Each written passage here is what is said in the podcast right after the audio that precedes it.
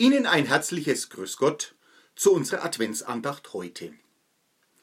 Zu meinem 50. Geburtstag schenkten mir gute Freunde eine Grußkarte mit dem Wort aus Psalm 37, Vers 5. Befiehl dem Herrn deine Wege und hoffe auf ihn, er wird es wohl machen. Die Karte mit dieser Zusage hängt seitdem neben meinem Bett und begleitet mich und schenkt mir viel Kraft und Hilfe für den neuen Tag.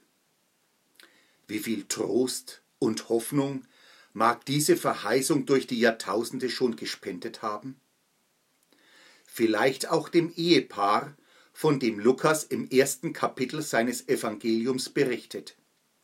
Elisabeth und der Priester Zacharias waren hochbetagt, hatten aber keine Kinder. Das galt in Israel damals als ganz große Schmach. Trotz ihres untadeligen Lebens, ihrer Frömmigkeit, ihres Glaubens an Gott, sie blieben kinderlos. Wie viele Gebete, wie viel heißes Flehen, alles ohne Erfolg. Eines Tages, als Zacharias im Tempel seinen Dienst verrichtete, sprach ihn ein Engel Gottes an. Fürchte dich nicht, dein Gebet ist erhört.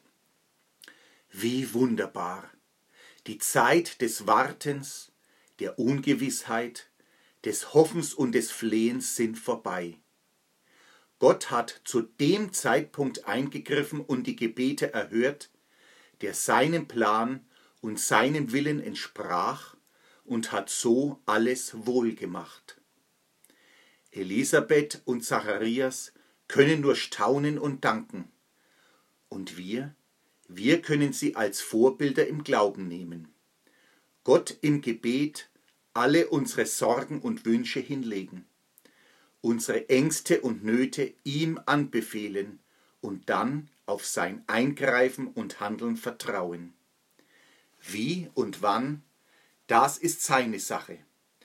Wir dürfen darauf vertrauen und hoffen, dass er es wohl macht, es dann gut für uns ist und zu unserem Besten dient. Mit Worten Paul Gerhards aus seinem bekannten Lied, Sie finden es im Gesangbuch unter der Nummer 361, möchte ich beten.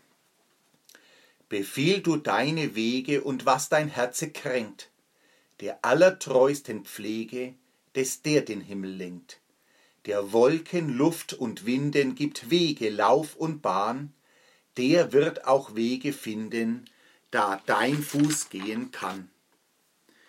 Ja, Herr Jesus, alles, was uns gerade beschäftigt oder belastet oder freut, dürfen wir dir hinlegen.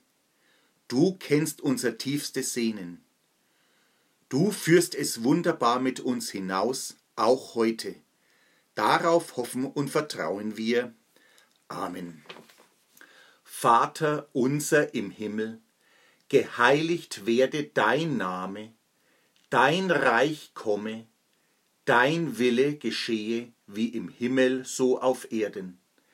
Unser tägliches Brot gib uns heute und vergib uns unsere Schuld, wie auch wir vergeben unseren Schuldigern. Und führe uns nicht in Versuchung, sondern erlöse uns von dem Bösen, denn dein ist das Reich und die Kraft und die Herrlichkeit in Ewigkeit. Amen. Die Gnade unseres Herrn Jesus Christus und die Liebe Gottes und die Gemeinschaft des Heiligen Geistes sei mit euch allen. Amen.